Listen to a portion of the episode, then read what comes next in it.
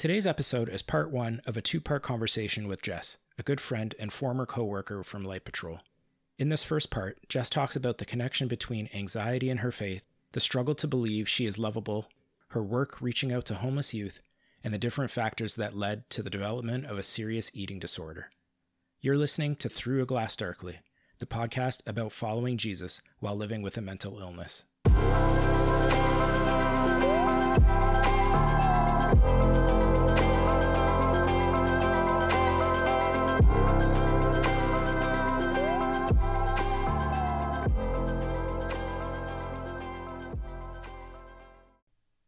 If you ask Jess, she'll say that the first time she met me, she was convinced that I didn't like her.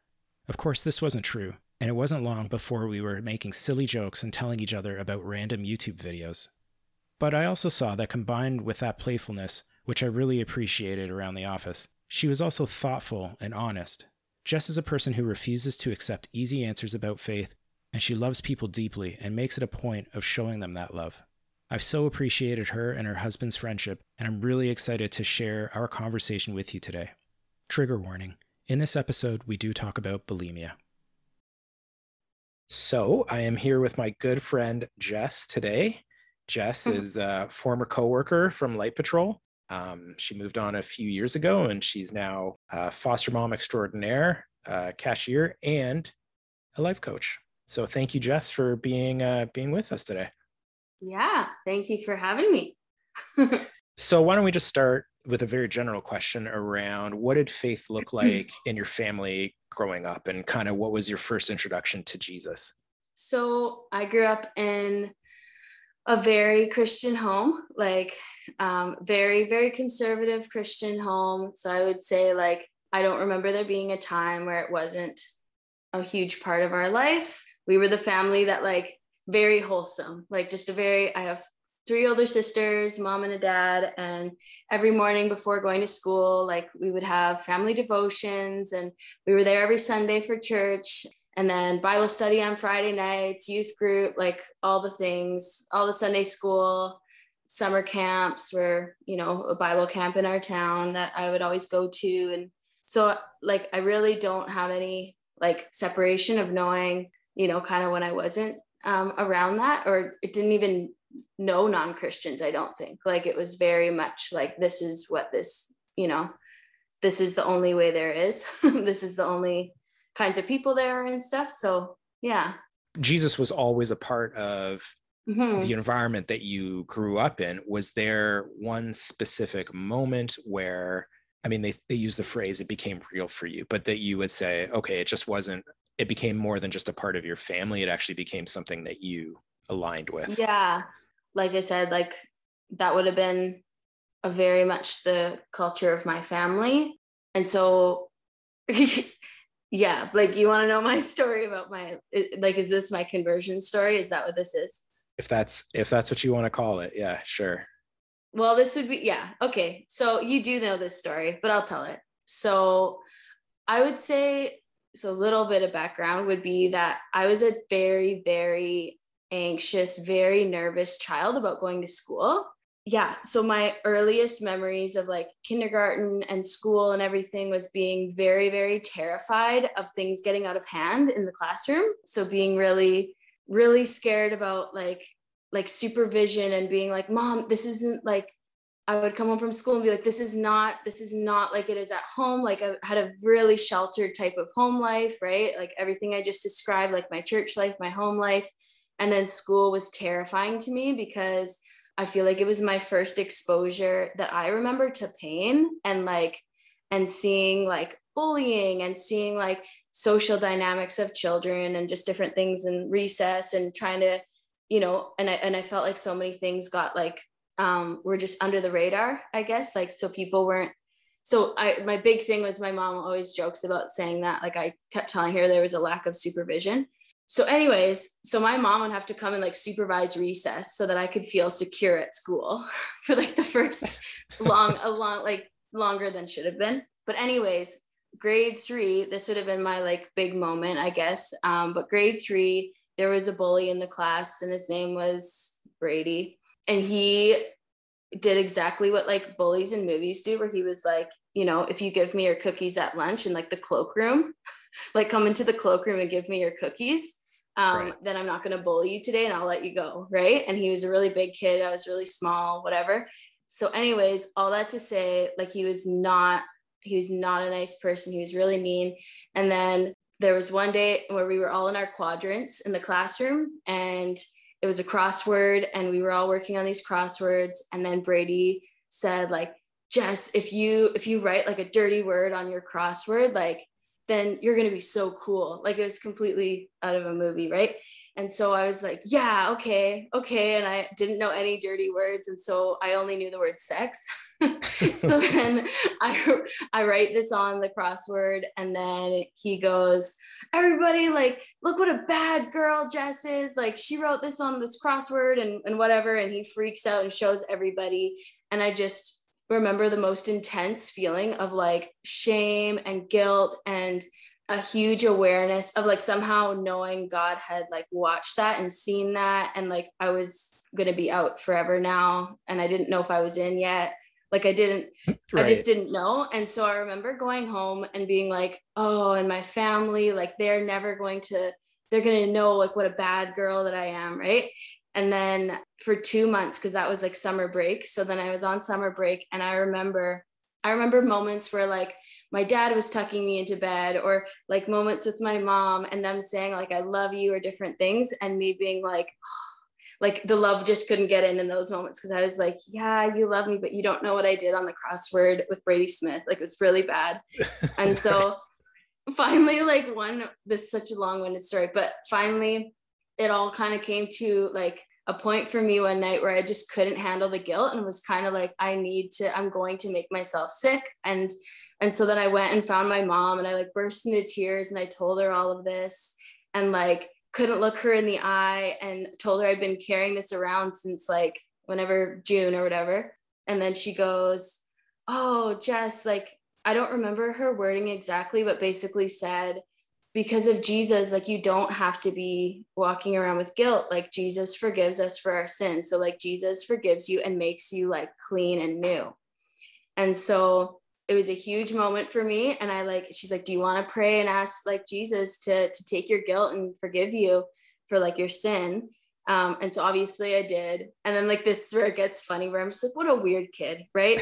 and so I take it a step further and I go and like tell my dad, and I'm just like, yeah and now i'm gonna baptize myself and i'm gonna go have a bath and i'm gonna like because now i'm new so like i need to make that like whatever. And i yeah. think i remember my parents looking amused like looking like okay jess like whatever you need to do you know? Anyway so that was my big moment. And it's like written like it was a big moment for a long time because i wrote it i wrote the story down in my bible. So like i still have that bible and it's like you know this my mom told me to write it down. She's like this is important. You're going to want to remember how this like you went from being kind of like sinner to like clean this day. So I don't know if she phrased it like that, but that's what I saw it as, right? Like, right.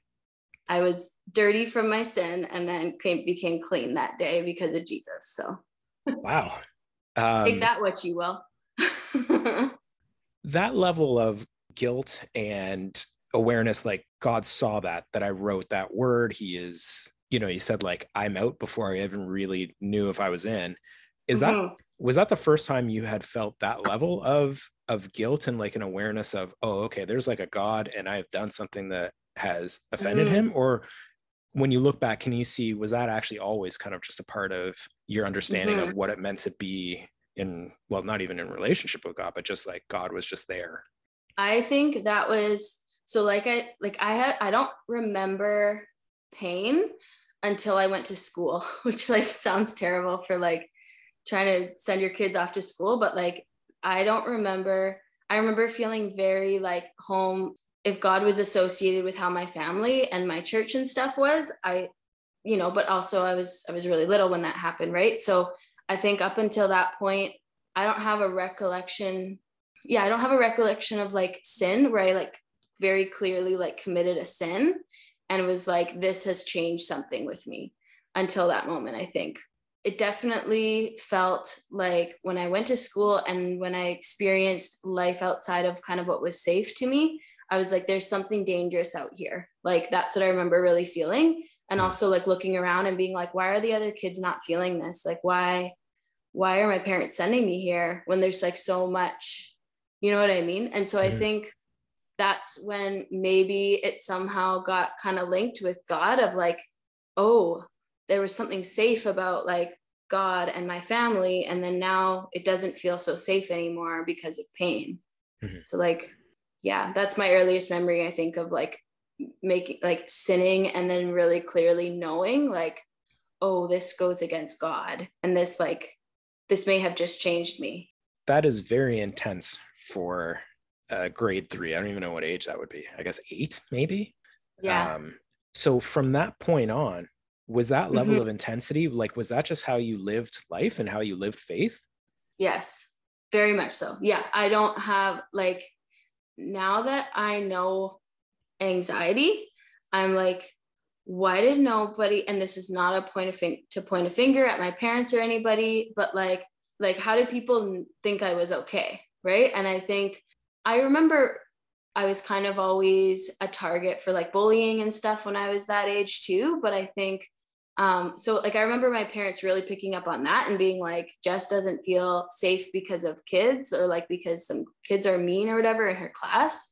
But like I don't think it was ever like it was, they could always pinpoint it and say, like, oh, Jess is anxious about going to school because of this, or Jess is anxious because of that person bullying or whatever. And it was never like, oh, I have a child, there's a child here that like feels a very high level of anxiety constantly, right? Like, right. It, it was never, it was always like, oh, there's a reason behind it. Let's fix that reason. So, like, I was homeschooled for um, the end of grade, the end of grade four, or like the start of grade four, right? Because of that bullying in the grade three, right? Like it was very much like seen as, oh, there's a problem, like an external problem going on here. So let's fix that so that she can be okay, kind of thing. Right. So yeah, no, I was definitely the kid though, like with, like Bible camp and summer camp and stuff.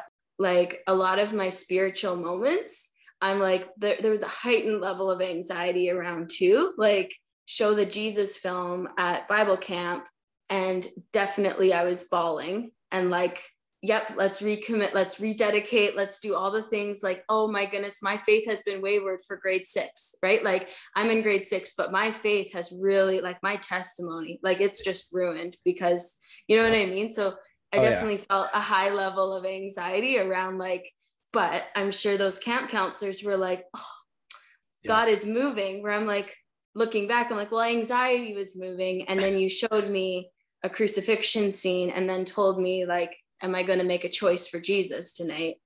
Right. And then, like, put the pieces to, like, of course, like a sensitive child who struggles with anxiety is going to come forward and be like, it's me. It's definitely me. like, yeah, I joke about, I basically got saved every time I watched Heaven's Gates and Hell's Flames. And if there's somebody oh, listening that doesn't know what that is, it's this elaborate play where people die and then they go to the afterlife and whether or not they're a Christian is played out. And if they're not, Satan comes on stage and drags them off stage, kicking and screaming. The oh highlight, oh well, highlight is the wrong word. The climax of the one that I saw was a Christian yeah. child with an unbelieving mother and satan came out and pulled the mother away while the child is screaming so yeah every okay. time i saw that it was like i'm not taking any chances i'm no, no. thank you no of I'm course going. you wouldn't. It's like I don't know if insurance is the right word. Like it's, no, it one hundred Well, it's it's like even if I think I'm doing well, it's like well, I better I better yeah. be sure. Like yeah, that's yeah. I can't I can't risk it. I'm no. who, who, am I to judge whether or not I'm doing well? I better cover all my bases. Well, sure. we have um the Left Behind series to thank for that. Yes. Right? Yeah. Like isn't it yeah, I remember reading those like really ravenously because I was like, oh my gosh, one of the people left behind was a pastor. Like, I'm definitely not as good as a pastor. oh yeah. I could talk about the amount of times that I thought my parents had been raptured. Anyway, we won't get it maybe another time. Oh man so moving forward then from that point mm-hmm. looking back how would you say that faith shaped your life yeah so i think i had a very i had a very low self-esteem because well lots of different reasons and stuff but like i think just a, a low self-worth and a, a low sense of identity. And so to me a lot of my faith was shaped around like god loves me and learning about that and kind of like but also fighting that because i felt so unlovable because i felt so ashamed and felt so anxious. And so was there something specific that you could point to for yourself and say like that is the reason that i'm unlovable? Or were there just so mm-hmm. many reasons? Or was it just the general feeling of it was just kind of the, oh. the truth that you operated out of? Like you didn't even question yeah. it, it just was. Oh I, I think i felt like an overwhelming sense of guilt as a, a child. Like just so yeah like i didn't know you could not be like consumed by guilt. Like guilt and shame. So like just feeling like who i was wasn't good very sensitive to like pain like i said right? Like just very really did not know how to handle all of the pain that was just everywhere. And so yeah like again this like ties into just choices that like we'll get into and stuff but like it tied into mental health for sure. Um feeling like i can't be what i want to be and i can't be normal and i keep making these mistakes that are like shameful. And so therefore like it just felt so so deeply in me that um, i can come to god when i'm doing good things and when i'm being good. And god absolutely is like does not love me and is ashamed by me when i'm not doing good. So like i think i i think i often had a feeling of like having everyone fooled of like because i think I love people. I'm very outgoing, very bubbly, like all those kind of things. I wasn't very much at school, but I was with like family and church community and stuff growing up. And my family had a really specific image, like four daughters, very image was a thing in our home. And people would make comments about like our pew at church and like, oh, they the Haugseng girls, like that's my maiden name. And so, like, I think just a big sense of like, this is who I am and how people see me, but they don't know how I really am, like when no one's around, but God knows. And so I would say that any of my faith moments were always surrounded around me, like begging God to love me. so, like, I have so many memories of like being at Christian concerts and like when people's eyes were closed, you know, when people's eyes close and their hands are out and stuff. I remember every single time my eyes closing and being like, trying to go through all my sins and mistakes and the ways that I had been failing and being like like my laundry list on like of just here's all the things but my eyes are closed. So people are thinking I'm having this worshipful moment but my eyes are closed because I'm like telling God all the things and then basically saying can you still love me? Can you still love me? Right? So any of my like big faith experiences were around that growing up was was either those glimpses of being like god does love me or like another christian speaking that over me and convince like trying to convince me like god does love you even with all this stuff right? So i did have some like authentic moments like that but also had authentic moments like that in like christian community. Like in i went to boarding school was when i was in high school um, and so i left home when i was like 16 from 16 to 18 at a at a high school in Saskatchewan because I lived in BC and like I have lots of like faith, big faith moments there, but it was resulting from like close Christian community of people that were also sharing life and basically all of us trying to encourage each other in it. So like, so yes, it was, you know, a lot of that was in my mind framed around like that was a moment with God, but also lots of times where I'm like, that was a moment that I said was with God, but that was somebody loving me and caring for me and listening to my story and then telling me God loved me, right? So I think a lot of my moments were like that. And then I don't know if like spiritually mature is the right word to say, but like eventually, like I kind of, it kind of transitioned from that to like suddenly me really caring about people knowing God's love for them in their spot. So like it, there was like a shift when I graduated high school where it was like, okay, I've had years of like these moments of like learning about how God loves me as I am. Now I want to share that with other people. So, like, then my faith experiences were a lot more around things like missions and calling and you know god having this great big plan for my life and kingdom work to be involved in so then it became less personal to me and more about how god can use me so does that make right. sense yeah absolutely mm-hmm. And I mean, it, it especially makes sense to me because you ended up at Light Patrol, which is Yes. for anybody listening, that's a ministry Mhm. that works closely with youth living on the street and unstably housed. So, and I I know that in your time with Light Patrol, it was very clear, and I know that you know maybe in your head you're like, well, that was the outer part, but I I do think it was very clear that you genuinely were deeply moved by people's pain, and you really did want people to know that Mhm. God loved them. Like I think that was a key part of how you understood what you were doing. Yeah. Did you feel the tension between wanting that for other people but not being able to really experience it for yourself? Like how did you navigate that? Mhm. Yeah, like I think I even said to you because you coached me during that time, right? Like I think I even would say sometimes the only ways that I encountered God seemed to be like almost a flow of like God's love flowing through me and not staying with me and moving to that person. And like I spent like hours and hours trying to like be alone with God during that time and trying so I think I got really really solid in my head about God for me, right? Like, okay, I'm going to go to a coffee shop and spend 4 hours reading these parts of scripture about God's love and I'm going to like really real because they really stress that in ministry right? They really Mhm. say like you know you can't pour out of an empty cup kind of thing right? Like you need to be nurturing that relationship with god. So like i feel like i took that really seriously when i worked for a ministry for that ministry right? But i don't i don't know that like yeah i i i have not experienced that like in my like physical like lived experience i guess of like not in my head. So i don't know if that makes sense but like so i feel like i would i would spend put in a lot of that time to try to realize like i really need to know this for myself and i'm going to write out all these prayers to you god and i'm going to like spend all this time trying to kind of know this for myself. But yeah like that that has been really that's been it's been very hard for me to actually like settle settle into like god's love right that was kind of it felt like that was almost my you know when i'm talking to someone who is homeless on the street with a drug addiction right? I'm like you've got all this pain going on. I can't experience god's love. But like i know right? So it kind of felt like like a bit of like well this is my cross to bear. Like is i'm so sure of god's love for you but like i can't actually i don't know how to feel it for me. Right. And so like there were times of like almost where it felt comforting to be around somebody from that was so you know what i mean? Because i'd be like Yeah.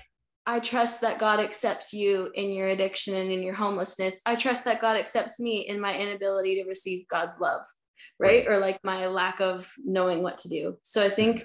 it almost comforted me sometimes. And then i actually started to feel way more uncomfortable in like really like Christian settings, to be honest, right? Where I felt more like it's a cliche, but feeling more like I, I felt like I fit in more with the people on the outside than I did on the inside. Um, because I could resonate a lot more with like, yeah, your pain isn't getting better.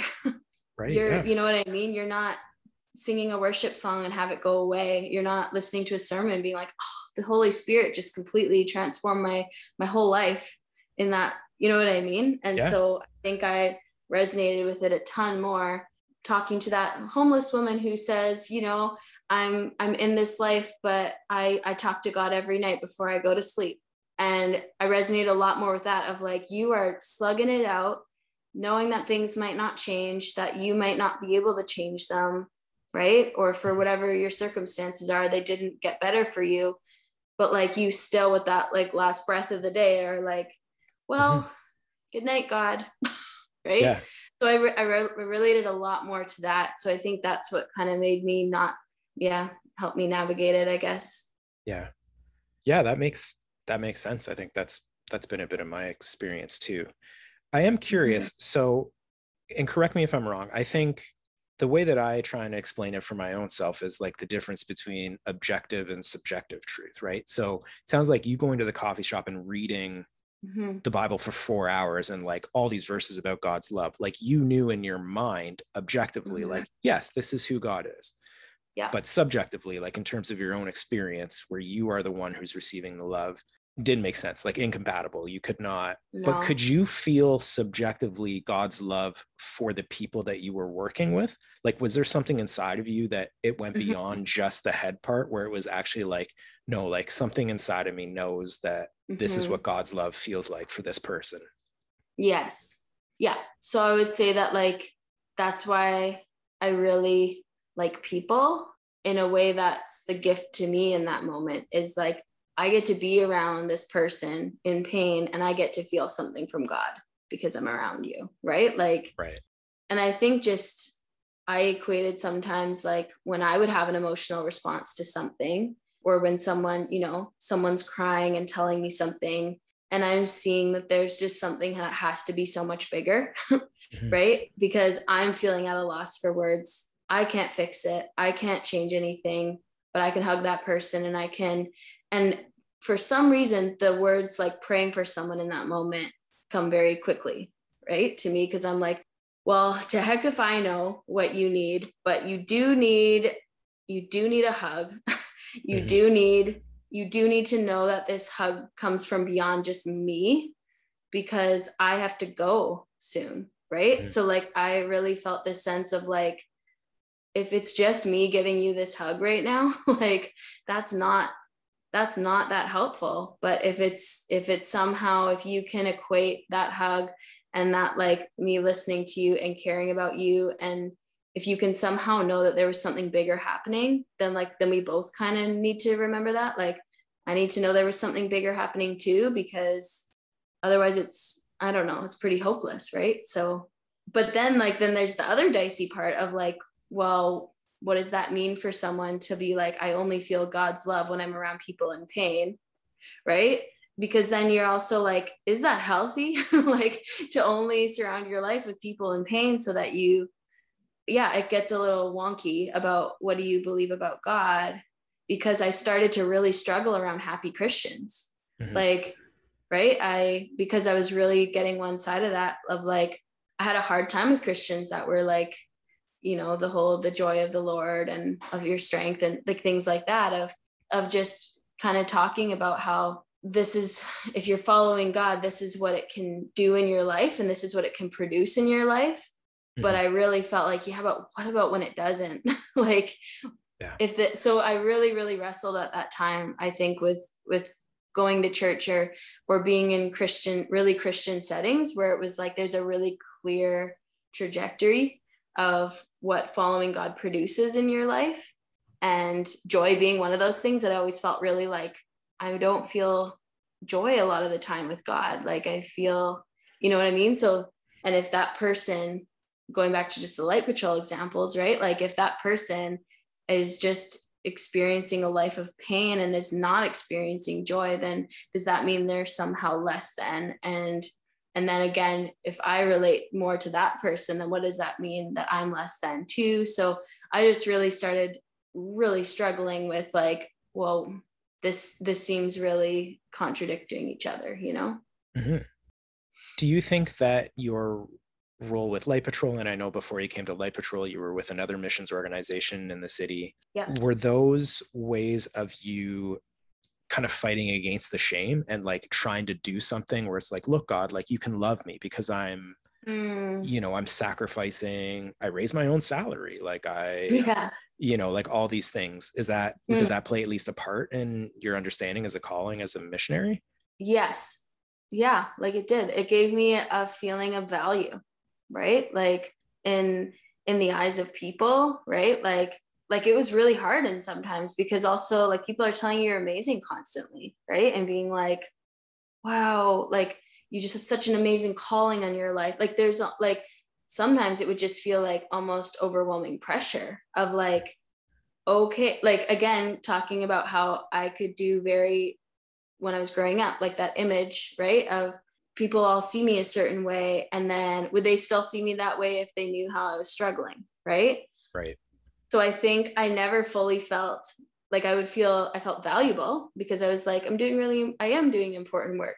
Anyone doing working with people in crisis is doing important work because you're you're choosing to put yourself in someone else's pain. So that always is important, right? Like Mhm. and join somebody in their in their hardship right so like I, I could feel that and realize I'm doing something valuable and important.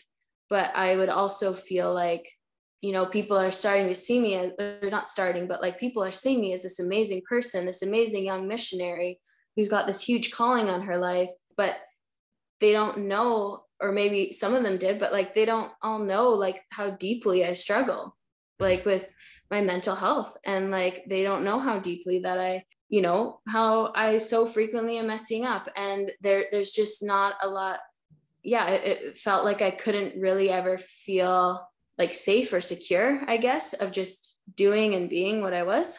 Like mm-hmm. it just it just felt like yeah it was kind of like a tug of war like a i didn't know how to settle into it because i just felt like people are seeing me a certain way but also equating my whole life to a calling from God. And I they don't know how maybe how deeply I wrestle with God and how deeply I wrestle with myself, but kind of painting this like, I guess, a really, a really like good version, I guess, of my life.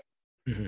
So it kind of it kind of made it so like because I'm always doing this work, it always means that I'm up here. Like it always means that I'm good.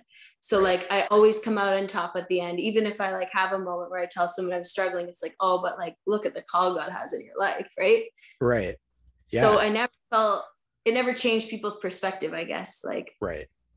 Yeah. Interesting. Yeah. I guess so in a way it could function as it was like not a mask necessarily, but it was a status that you could never really lose because you yes. were always you were always oh, yeah. that as well right like no matter what you said it was like yeah but you're you know look at yeah. you doing this doing this work with the the homeless youths well like i would go home i would go home and i remember this this ran, random people connect with you after they realize what like you know what i mean like kind of word got around i guess about the ministry is doing and people thinking it was just amazing right and it is it's amazing work right it is amazing mm-hmm. but like it it kind of it felt like you're walking like PowerPoint for homelessness. Like it felt like you're a walking like, oh, I want you to come to my youth group. I want you to come speak to this church. I want you to like so it, it felt very like okay, I have now so when I would go home, I won't say like what church or anything. Like I, I remember sitting in one of my family members' churches and having random people coming up and asking me things and encourage and just wanting to like encourage me and stuff but saying like oh could you speak to this or could you do this or whatever? And i was like deeply deeply troubled at that point like really struggling with my mental health. And i was like crying during the serve like i was not okay. And i told one of them that and i was just like i'm actually really really not in a place of being able to talk about any of this. And they're like we just know it'll be so encouraging. And they just wouldn't like take it and right. I was like, I guarantee it will not be encouraging because I don't even know what I believe anymore. Like, you know what I like, it was just so yeah. funny because I was like, some people were just really determined of like, this is how this is. Like, this is this picture I have of you, and it's not going to change no matter what mm-hmm. you tell me. Or like, yeah. So it felt, it felt really like it doesn't matter how broken you are, the mission of God will prevail. And that's what we want. We want the mission no matter how broken you are we want to hear about the mission. And what i started really feeling was like um, that's a ton of pressure to be yeah. like i don't know if that makes perfect. any sense but it it was overwhelmed it got to be very overwhelming for me. Yeah. Yeah. So you've mentioned your mental health a couple times and i think mm-hmm. clearly as you discussed there was certainly anxiety going on uh, to a pretty high degree from fairly early in your life. So when you yeah. reflect back, how do you understand kind of that part of your story? Like when did it start? What did it when would you say your yeah. first awareness of it was and then how did it develop and kind of shape your life as you grew up?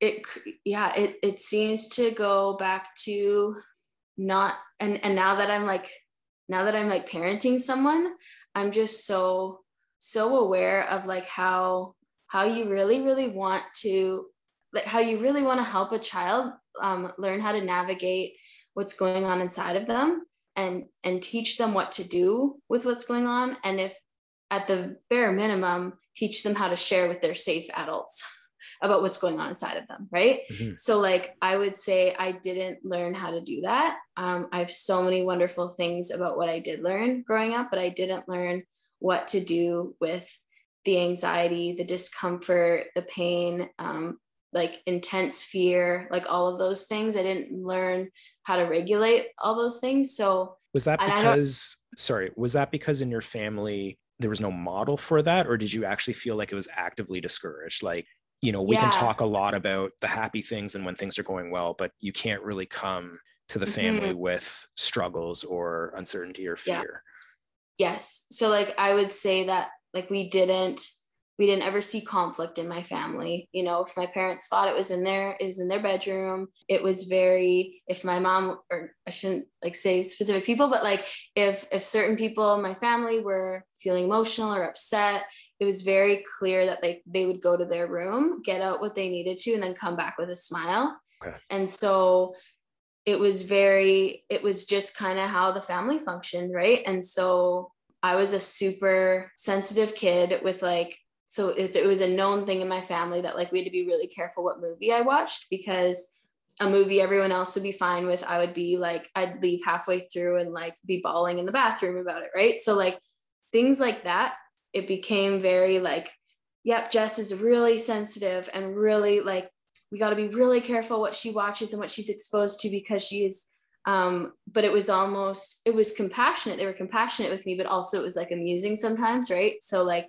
i really was like okay why is nobody else like not sleeping tonight when they watch the hunchback of notre dame? Like why are you all going to sleep like normal people? Like i just remember feeling like there was acceptable emotion like sadness and stuff was an acceptable thing um, but it was also very clear that like everyone else is kind of figuring managing their own things without bringing it to the family table.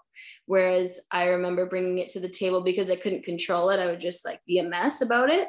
Mm-hmm. and then realizing like i feel a, a real level of this stuff that like none of them are feeling or they're just dealing with. So another layer of like once i went to school was realizing like i'm not protected so I have to figure out how to manage this, all this stuff. And so those are the things kind of leading up to having an eating disorder.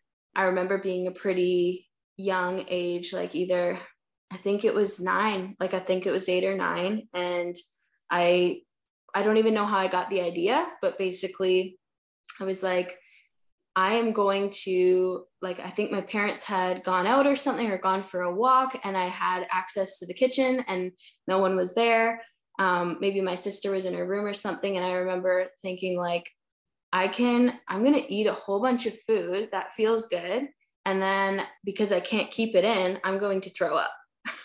and it was such like a such a con like such a, a moment of being like this is going to feel really good. This is going to this is going to help me with the horrible day at school i just experienced. I'm just going to figure out how to manage this kind of thing. Looking obviously i don't know if i thought that intelligently about it but like looking back i'm like that was a pretty calculated yeah. thing. Like they left and i was like i'm going to eat all of this and then i'm going to throw up in the bathroom. So i remember doing that and being like, wow, this is because clearly I had a message at that point of like our family image was to be to grow up and be thin and beautiful. Like, and so I think that was definitely in my head of like, it was an instinct of like, this food can help soothe something with this pain, but like, I can't get bigger. So I need to deal with this.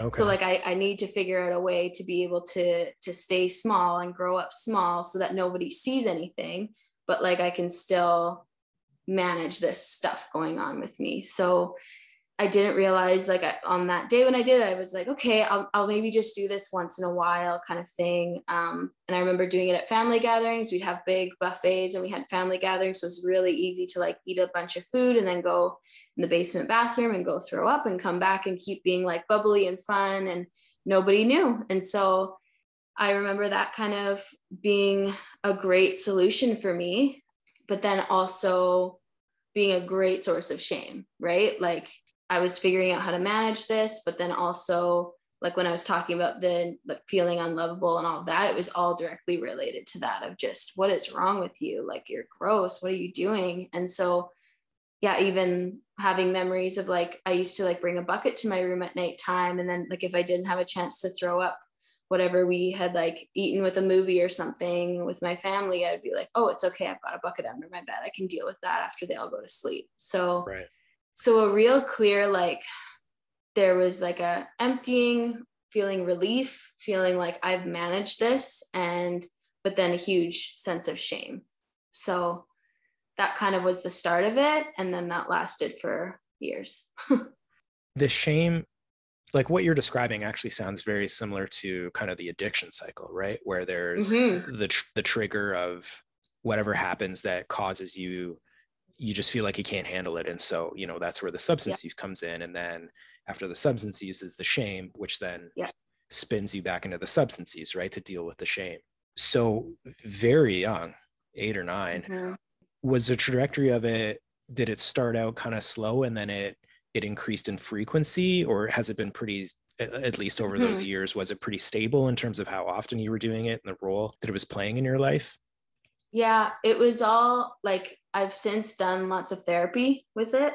And something I learned was that like an eating disorder is just, it's kind of a, a mental illness that's looking for opportunities all the time. So, like, um, I don't know if that is the right way to say it, but just if there's an opportunity, like, even if I had a very full full week, there would be little pockets of time where I wouldn't be monitored or think so like it would look different on any given week. So you know, if I was at a sleepover, if I was at summer camp, if things, it would look different because I wouldn't have windows of opportunity in the same way. So like the first thing I, I did when I got to that boarding school when I was 15, um, 15 turning 16 was I saw, oh, great, there's a private bathroom. So like instantly I would, I got used to finding the opportunities wherever I went, which like maybe that's a, what people with addiction, like other addictions do as well is kind of how can I keep up appearances kind of thing and keep doing like the life things I need to be doing. But then, okay, where are the windows of time that I'm alone, that there's privacy, that I have access to what I need to be able to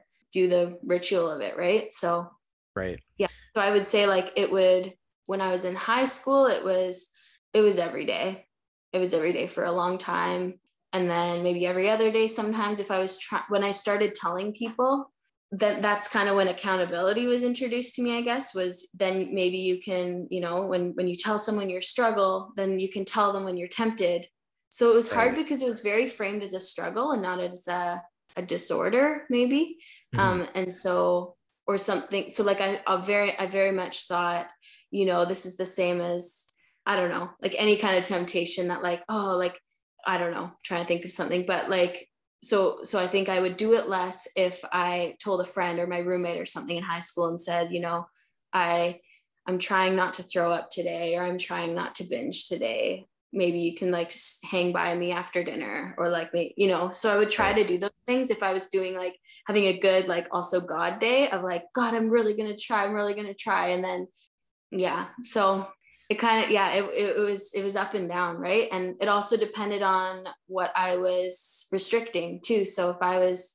if i was having a, a week um, at a friend's cottage or something and i could really manage the food maybe i would think oh i can't throw up here as much because the bathroom is right in the living near the living room and they'll hear me. So i'm really going to have to restrict that week. So it was always very disordered.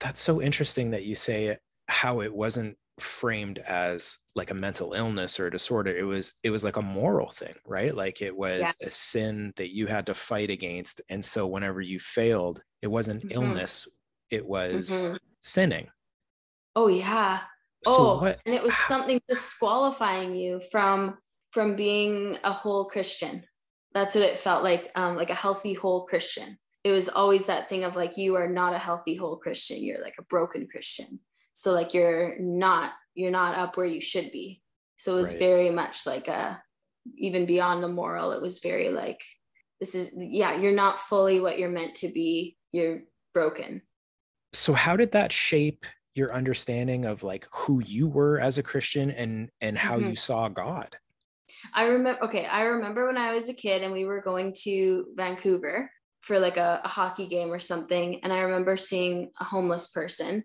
and and like this these are one of those parenting things where like i'm sure my parent didn't mean to like come across this way but it came across as like um, kind of disregarding where they i was like mom they're asking for food. And then they said um, they're just going to go buy drugs with it. Don't give them food. Don't, don't give them money. Right? Right. and i remember being like huh. It impacted me of just is that the truth about people like you know what i mean? Like is that person less valuable and less because of their their pain and what they're doing? And so like in a way it was starting like my family will say like there were things percolating in you about you you knew certain things were not it wasn't right and that you knew different things about god from an early age because you questioned things pretty early. So i remember mm-hmm. questioning it and saying like that does that make them less less valuable to like god or to people because of them being on the street and having and and using drugs right? So mm-hmm. like i feel like i always knew these things don't disqualify you from god or make you less valuable. So i always knew it looking at other people right? Like i have those memories of being like i knew i knew when looking at that person that there was nothing different about them than me. But yeah like i didn't get those messages for myself i guess. But it was like it was almost a protectiveness of like or defensive maybe like i don't want that person to ever feel that way the way that i feel right? Or like Mhm. i already like i feel intense shame about these different things. I don't want that person to feel that way about god. So i almost want to hope for a god that's different than the god that's to me. Like i almost it almost kept me like spurred me on of like there has to be a better god than my god for that person like wow. which sounds really Sounds Yeah. honest. That's what it sounds like. yeah That's the end of the first part of my interview with Jess. Please check back next Friday when I'm going to release the second part of our conversation. That's our show for today. Special thanks to Mark Calvitis for the podcast cover art. This podcast deals with some pretty serious topics. If you are struggling with your mental health or are thinking about suicide, please reach out to a trusted friend or some other person you know loves and cares for you. There are also professional supports available. Please go online and visit Crisis Services Canada to find the distress centres and crisis organisations nearest you, or call the Canada Suicide Prevention Service at 1 833 456 4566. They are available to talk 24 hours a day, 7 days a week. If you are under 29, the Kids Help Phone has professional counselors available to provide confidential and anonymous care. Call them toll free at 1 800 668 6868 or text the word connect to 686868. If you have any questions, feedback, or suggestions about today's or any other episode, please email podcastdarkly21 at gmail.com. If you appreciate and enjoy this podcast, please subscribe or give it a rating on whichever podcast app you use, since apparently that makes it more likely other people will find it. Finally, because it's always good to end with a blessing, may the Lord bless you and keep you. May the Lord make his face shine on you and be gracious to you. May the Lord turn his face toward you and give you peace. As always, thanks for listening.